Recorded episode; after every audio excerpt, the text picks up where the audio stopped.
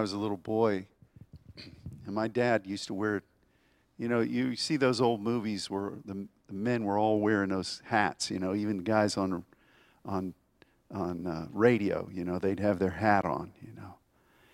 And so when I was a little boy, my mom, my dad always wore a hat. He had a hat he wore to church, he had a hat he wore when he went out to the grocery store.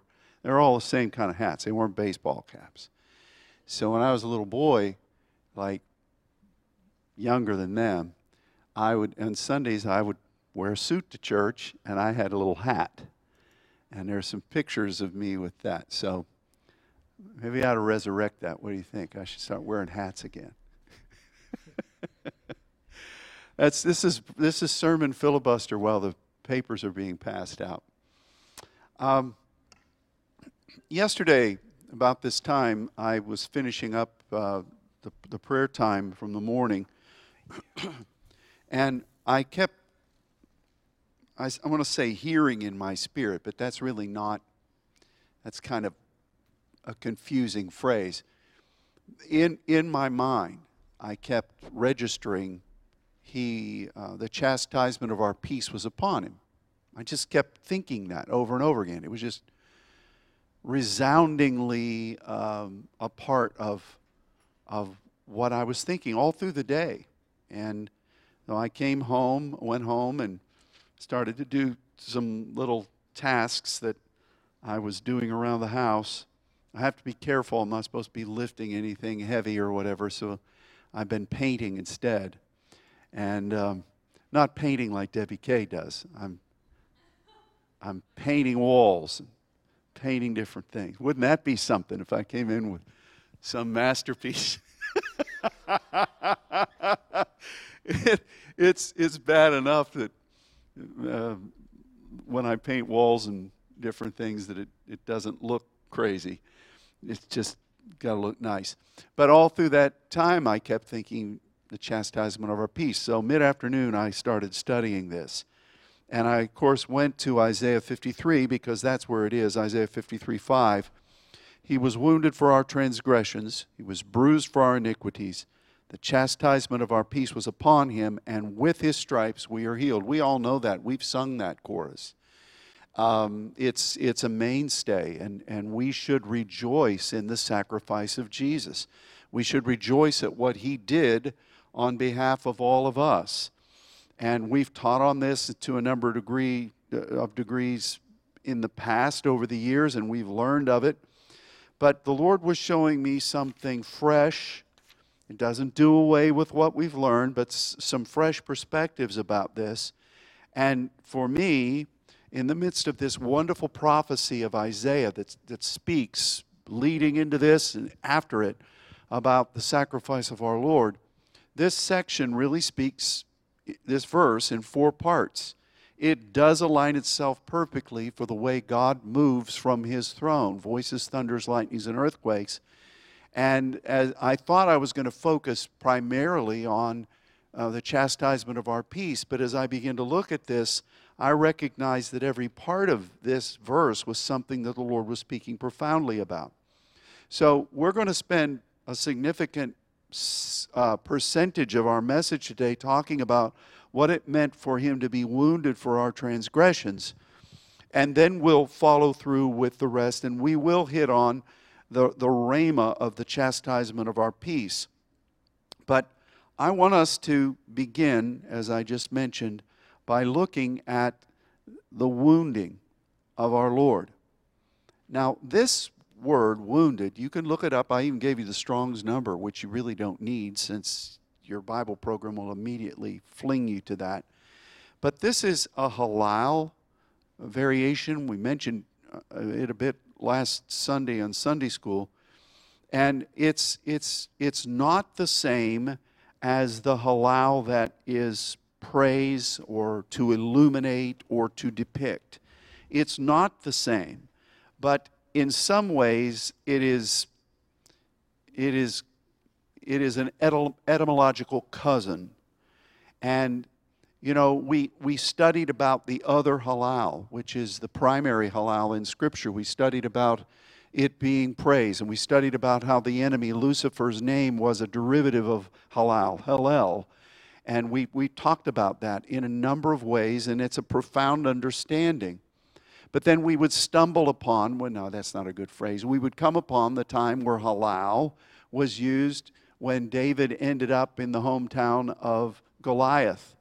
And how his GPS must not have been working right because here he is in the place that hated him more than any other place.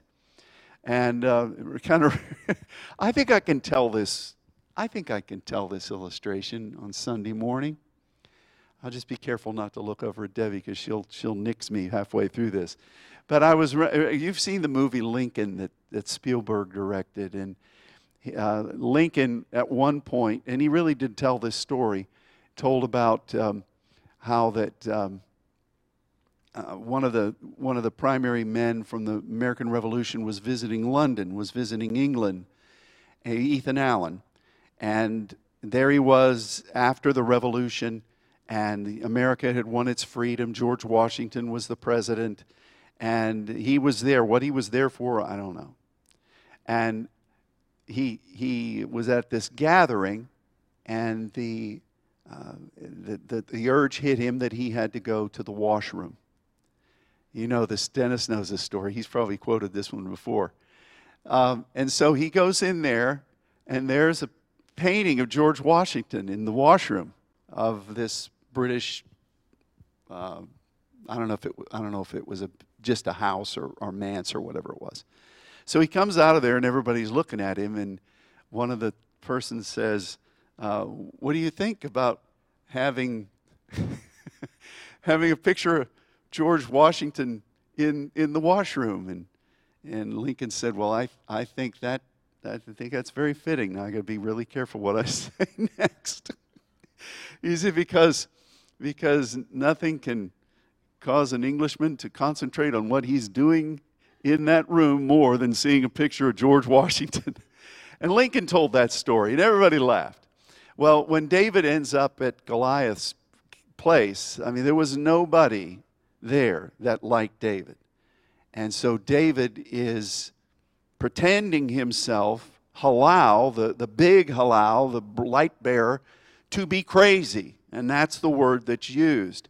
And we've talked about that from the perspective of being, um, being very demonstrative of what God's doing, you know, and being, being a people that will um, that will depict what God wants to do and live it through, and that's, that's a good thing. And we've said that here David was employing those principles to depict himself as, as crazy. Now, that's true. But to me, that verse and that reference really does link itself to this halal. Because when you see this halal, he was wounded, you recognize that this is translated as to profane, to pollute, to prostitute, to begin from a point of smallness, or as was talked about regarding the peace offering, to bore through a cake or dough. And this word really speaks about coming to a place of depravity. And it could be a negative thing or it could be a positive thing. You have to, you have to choose that. And, and I think that at the essence of what the more prolific halal is, we still have to make that decision. Are we going to emulate what God is wanting to do? Or are we going to begin to forecast defeat? Are we going to forecast despair and darkness? Are we going to be a light bearer? Are we going to be a purveyor of grumbling and murmuring and, and just absolute uh, enunciations of fear? And so you see this verse, he was wounded. This is the halal that is to profane, to pollute, to prostitute. Transgression there can be used to talk about rebellion or revolution. At its, at its most minimal, it speaks about you being where you don't belong. And so, the very first part of this that speaks about our decision as to whether we're going to be somebody that embraces the voice What kind of voice are we going to be? Are we going to be the voice calling unto the Lord? Are we going to be the voice of those who are saying, ah, this country is messed up, the world is going to hell in a handbasket, you know, uh, I hate life, you know, I just despise this and I despise that? Which voice are we going to be? Israel faced that in the wilderness, and God continued to test them. God said, you know, you can either speak kindly, you can follow Aaron's rod, or you can murmur and be destroyed by the destroyer. Anytime there is a situation where the voice is going to be determined to be spoken, life and death are in the power of the tongue. Everything begins with a voice. And you come to this point where uh, which, which aspect of, of spiritual reality am I going to bra- embrace? Am I going to be a positive voice or am I going to be a damning, damning voice? And so here is Jesus. He is wounded for any kind of place of revolution or revolt or uh, incursion, but he's wounded. And this word is this halal etymological cousin. I think this word is a very interesting word for the way it's used in Scripture. I've listed some of them here. Consider this with me. Genesis 4:26 and to Seth to him also there was born a son. He called his name Enos. Then began men to call upon the name of the Lord to call upon the name of Yahweh. The first measure of uh, other than Adam communing with God in the, in the cool of the day which was a measure of commune and prayer this is mankind in general beginning to call upon the name of Yahweh and the beginning is this word halal. Let's keep looking. Genesis 11, verses 5 and 6. You know, God comes down in the Tower of Babel, and the Lord came to see the city and the tower, the children of which the children of men builded. And, the, and Yahweh said, Behold, the people is one, and they have all one language, and this they begin to do. And now nothing will be restrained from them which they have imagined to do. Here again, from a point of nothingness, uh, these people, they, they began this work. God saw it, and he, he really, in a strange way, he didn't commend them, but he specified that they were putting into practice the things that mankind should do for the Lord, but for his purposes. The people are one, they're in one accord, they have one language, and they begin, halal, to do this and now nothing is restrained for them. So for us, when we determine that we're going to begin to call upon the Lord about something, we need to recognize that nothing is impossible, but we're going to have to deal with the perspective of are things awry? Are things off course? Which is the essence of what being a saint is. We're called to go to places that look awful and to lay claim to the restoration of God's eternal purpose. But we have to decide that. We have to begin by calling on the name of the Lord. We have to begin by being in one accord and using this empowerment of the spiritual languages God has given. Let's look at another one. After Samson um, had sinned and then he was blinded, the, the famous passage. Oh man, I've heard some power sermons on this. And Samson's hair began to grow again. Woo! Everybody just gets lived up. But how's this began? It's this halal. Here was this guy, like a like a monkey in a cage. The enemy would ridicule him. He was pushing. Uh, he was pushing the, the, the mechanized mortar, and uh, people were ridiculing him. Here he was, this champion of Israel, and he's blinded now, and they would mock him. But his hair began to grow again. His identity with God, his, his seven locks of covenant as a Nazarite, as a judge. But the beginning is this word. And, you know, Samson at that point, think about it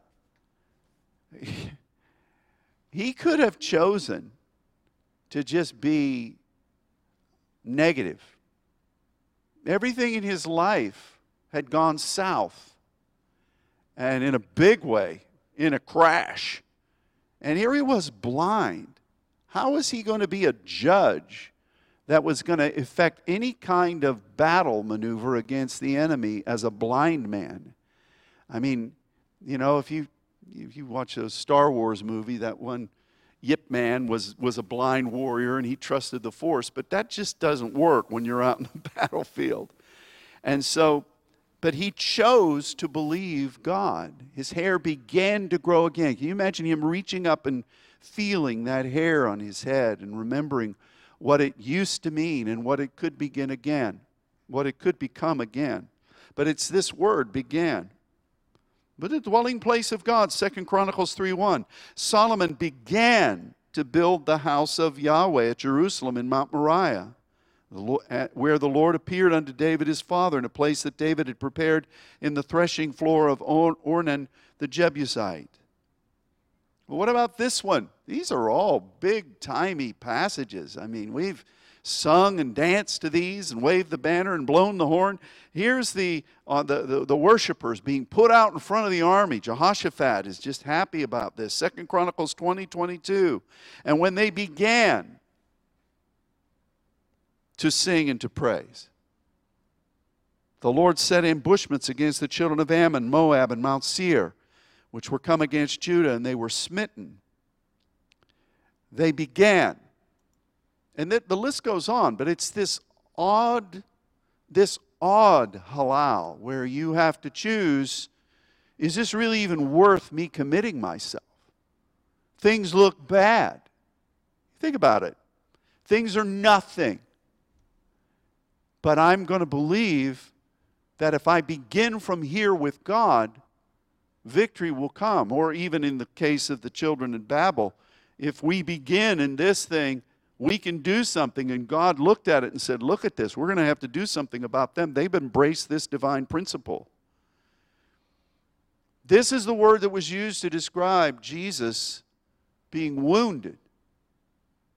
He looked at mankind, you and me, and saw us way off the reservation. I mean, we were way off.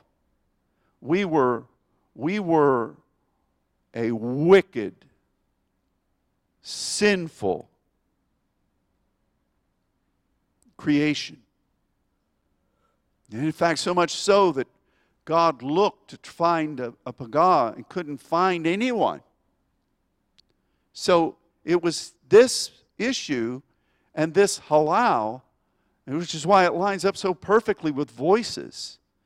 Because whether you're a praiser in the front of the army with that confederation of enemy forces, or whether uh, you're Samson who's, who's blinded and, and ridiculed and defeated for all intents and purposes, or whether you are um, whoever you may be. And there are a lot of other illustrations of this word.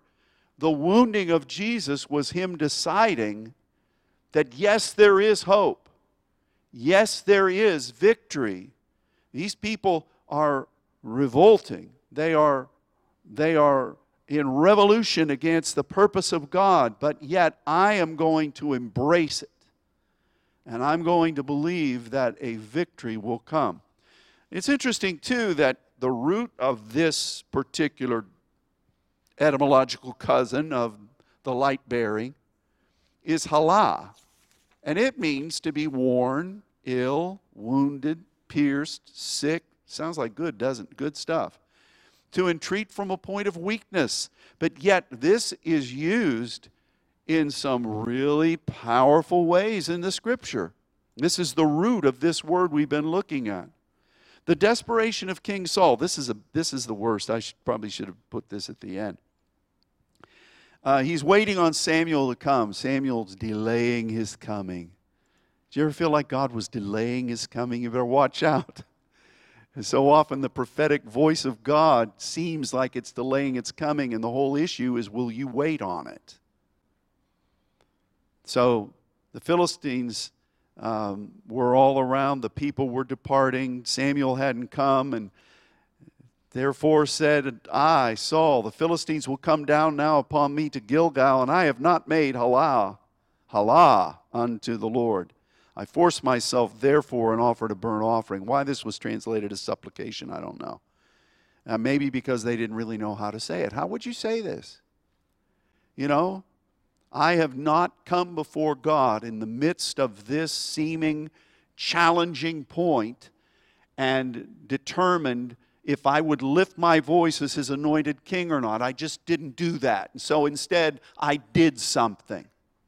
Instead, I went and offered. I forced myself and offered a burnt offering. You know, sometimes we spend more time trying to do something in our own device than we, if we'd have spent half the effort to do what God wanted, we'd have been so much better off. Sometimes, as a pastor over the years, I heard people talk to me in counseling times, and none of you, um, but, but they would go through all these scenarios and shenanigans that they went through trying to solve their problem. And I said, I'd finally say, Man, you went to a lot of effort to come to this point of defeat. If you'd have just done what God said, it would have been a lot less effort and you'd be in blessing right now. But we have a tendency to do that at times, don't we? Instead of doing the simple thing that God asks, we add to a whole bunch of stuff that is just really digging a hole deeper for ourselves. And here's Saul forcing himself to offer a burnt offering when he knew good and well that Samuel had not reneged on any promise to that point. He was going to come. But what the, the key point is, though, that he did not come to that point. Saul, in his life, when he saw everything going haywire, and it was going haywire, the enemy was all around in the natural. People were leaving him. They were going off in droves. And Saul, being uh, the uh, emotional, emotionally challenged individual in that one area, gave place to that, and he said, I did not come to a point of beginning. Sad, isn't it? But I'm not pointing a finger at Saul. I've been there. And I know all of us have been. The, the lament of the lover Song of Songs. I always say this because it's one of the few French things I know the cantique de cantique. oh, you did not say that right. Well, I tried. Stay me with flagons, comfort me with apples. You've been comforted by an apple lately? For I am sick of love. Halal. That's, that's it. That's the root of this other halal the vulnerability of interpreting the mystery of the Lord. Daniel 8 27. This is for all you seers that dwell by night in the house of the Lord. I, Daniel, fainted and was sick. Halah. Certain days. Afterward, I rose up, did the king's business, and I was astonished at the vision. None understood it. You got you get to a point with God where when he begins to do something like this, you, you find yourself brought to ground zero before Him, which is where He wants you. And then you choose whether I'm going to enunciate the things of the Lord. God brings you that point. I think this year has been a combination of this as well as kind of a Sabbath rest for us to get things in order and to position us for going forward. But this is part of it. So, one more essential characteristic of mankind. This is what was said to the enemy, the, I wills of Satan, and how he was cast down. And look what the people said to him when he was thrown down. And they shall speak and say unto you, and this was about Lucifer, which I think is an interesting twist. The Hallel. Now, here's this odd Halal. They shall speak unto you and say, Art thou become weak? As we? Art thou become like unto us? And really, whoever these people were, they're saying, hey, top rail on bottom now. You're down here with us. You know, we, we have to call unto the Lord. We have to, you've not done that. I just think that's very interesting. So when Jesus was wounded for our transgressions, this is the word that was used. And it really spoke about the contrition of God. to say, Mankind I love. My plan for them I love. My plan for this earth I love. But I'm going to have to become, I'm going to have to humble myself. I'm going to have to become, though I live in the splendor of heaven, I'm going to have to become as one of them. And I'm going to have to suffer in all points being tempted like they do. And I'm going to have to come to that point so that they can overcome this sense of misplacement, this sense of being out of position, this sense of revolt, this sense of rebellion, and that they can find me and find purpose. So I'm going to have to be wounded for that. What a wonderful thing this is to see. To me, it stirs my heart. And I think to a degree, this should be a, a word to us. We're to be Christ like, we're to be just as Him. You know, I look at this world, not just our nation, I think, man, there's a lot of things out of place. I mean, way out of place. And people straining at the bit to get more out of place. Being out of place isn't enough. Let's just get as far out of place as we can be. And let's curse God as we go. And I, I think, God, you know, at this point, I can look at this and I see this. I know what your purpose is, but this over here, and, and there's that part of me that wants to point the finger and judge. But then there's the other part of me as a saint that knows that we must humble ourselves, proskuneo, and we must call unto the Lord because that is the divine solution for people that are out of place. Do you see that? He was wounded. This concept that we've just spoken about for 20 minutes, this was the solution of God for people that have rebelled, revolted, left what He's called them to be, and have transgressed into areas that they don't belong in. God, help us to stay on the straight and narrow. But we must consider this in our prayers and in our viewpoints because what better solution is there than the Lord's solution? You can't improve on that. Who would, who would try? This is what God did. Now, the next thing is that he was bruised for our iniquities. Iniquities, Avon, we talked about that. We joked about Avon calling. We talked about how this is people trying to cover up their iniquity and make it presentable. Bruise there means to just be, you want to talk about contrite. It's, it's, it's being absolutely de- disintegrated. Um, you know, and we're bruised in body. That means that blood vessels inside of us have broken. And there's a collection of blood, uh, and it, it's not pretty. Something that's, that's usually hidden has gone awry, and it doesn't look good. So he was bruised for our iniquities. He, he allowed that contrition to come, and thence that's what draws us, contrition, up into the convection of the secret place of thunder.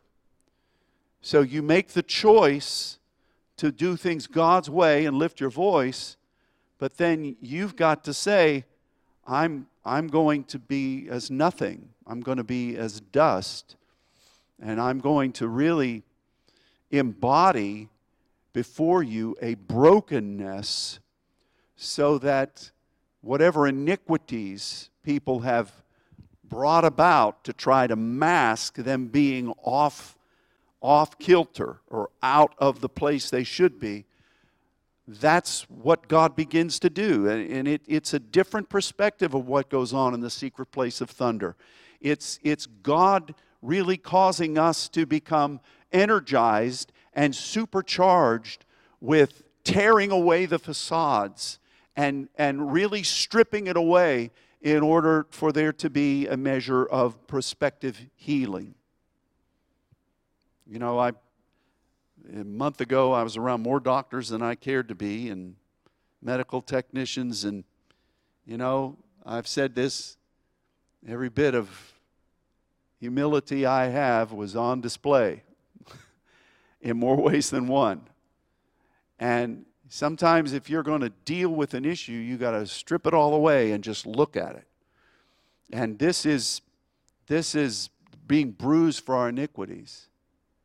But then we come to the chastisement of our peace was upon him. Chastisement doesn't the essence of this word, and you can look it up for yourself, means to be taught, to be trained, to it, it, in fact the word the hebrew word was used in a lot of other cultures to talk about the training of young people who were being raised to serve in a, a, a kingship or in, in a dominion even in star wars they, they had uh, remember uh, uh, natalie portman you know she had what was her name padea or something like that not Medea, but Padea.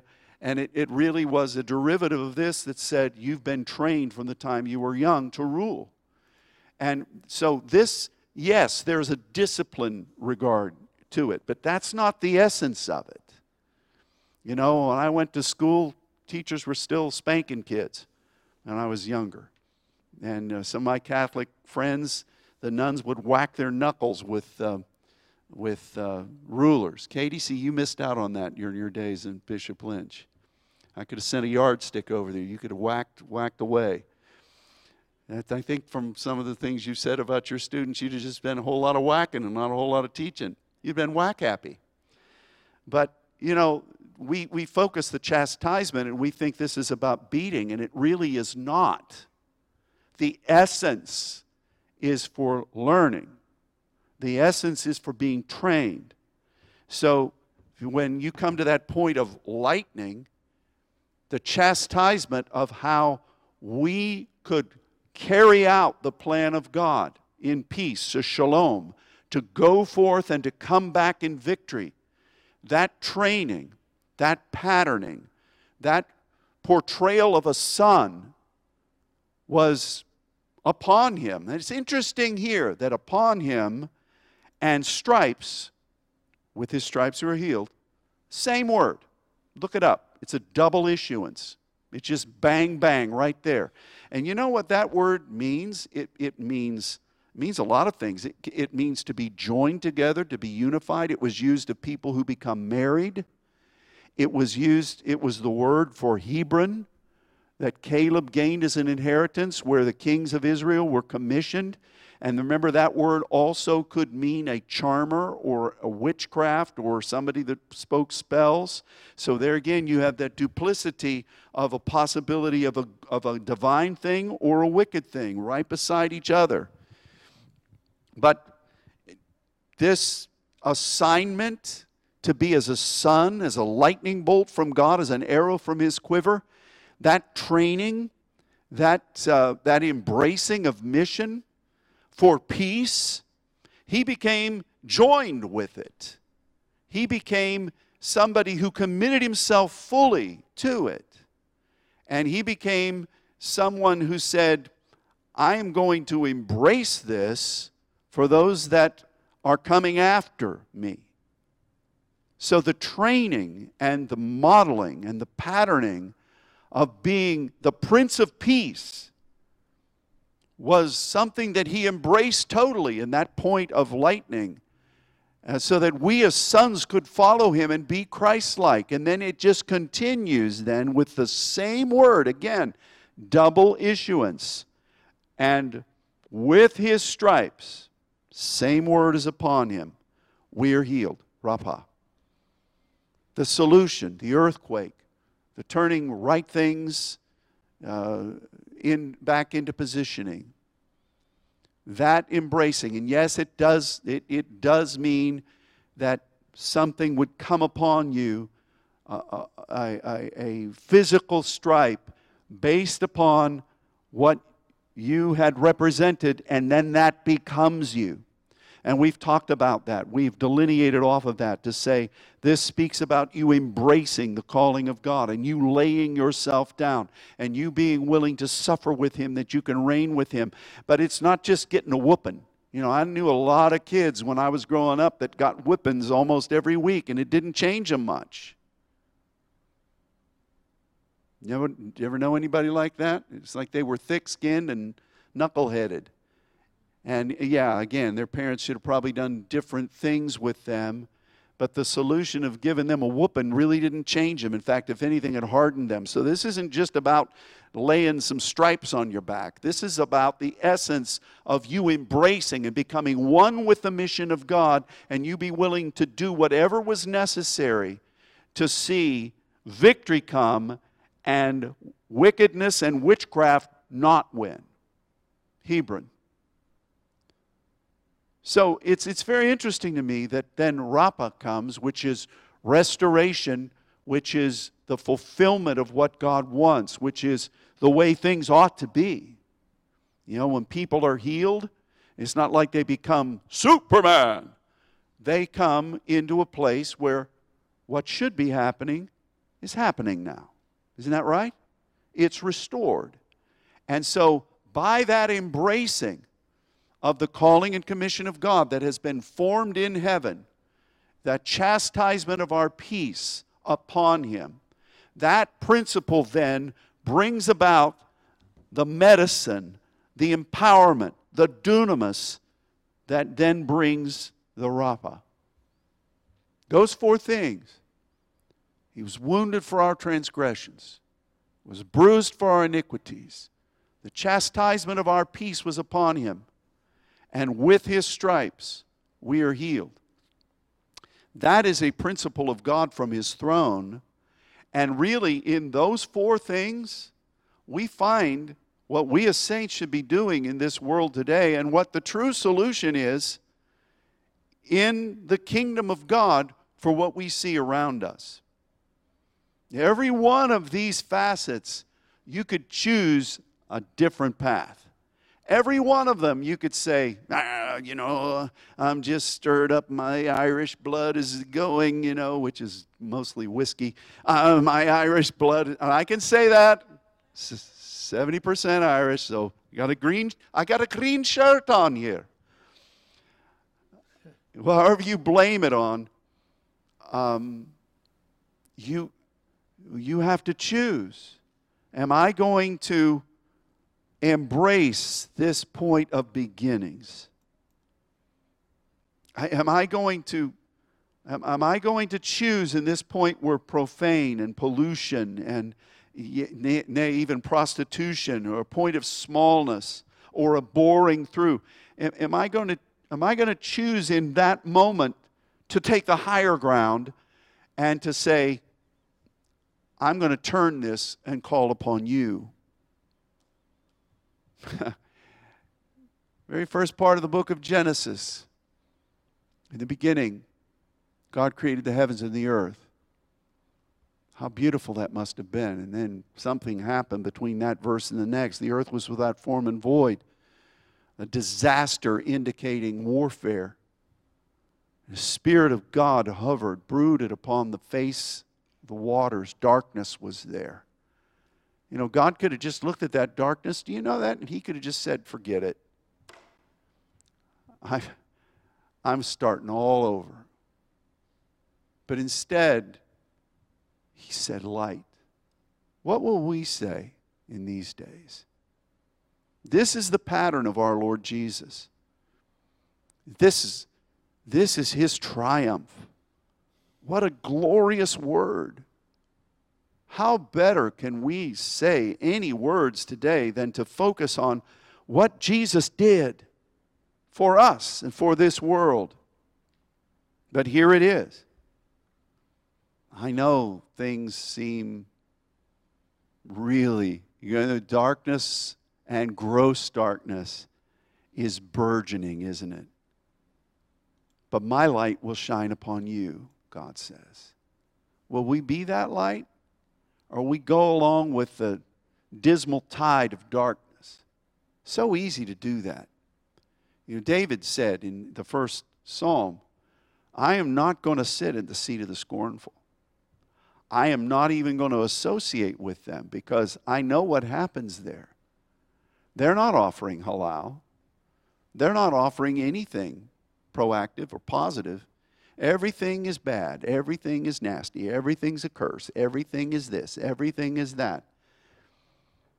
Stay out of that.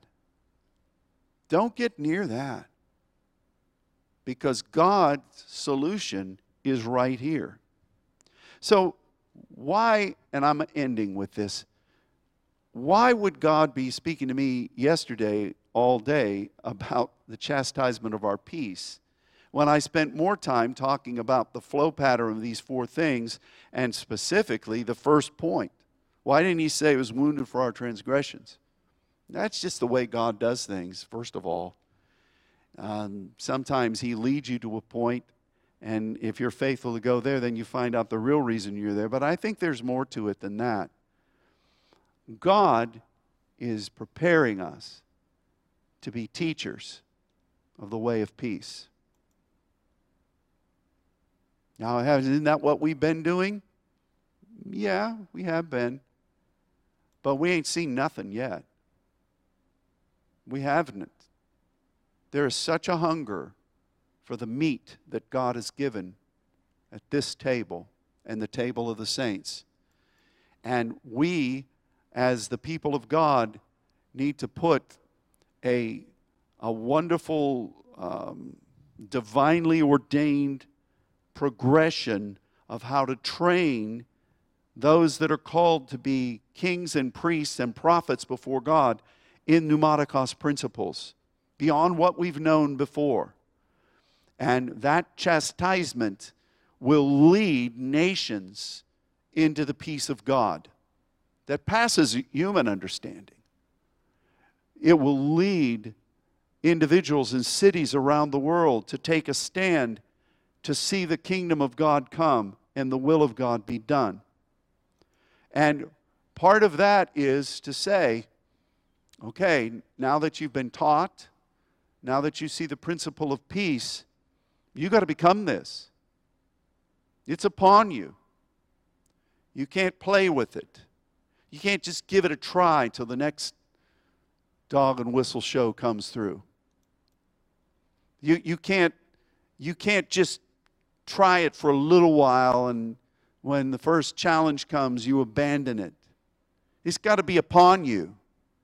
You got to commit to that because when you do that, then the fourth part comes. Then and only then will you be the messenger of Rapha. Same word, double issuance, back to back. Now, we've read this in the King James. I treasure it. I memorized this. It was one of my favorite verses to memorize. Some of you too. I mean, it helped because you could sing the song, you know, monot, monot. Well, I was going to say something. What was it? Um, the pneumatic advice. I was, I saw the pneumatic and I was reading it how it was written and I didn't say it right. Has that ever happened to any of you? You see a word? Maybe it's just me. Um, but in order for you to be an agent of restoration and healing, you've got to embrace this double issuance of letting it be upon you and letting it be the thing you were willing to suffer with him for.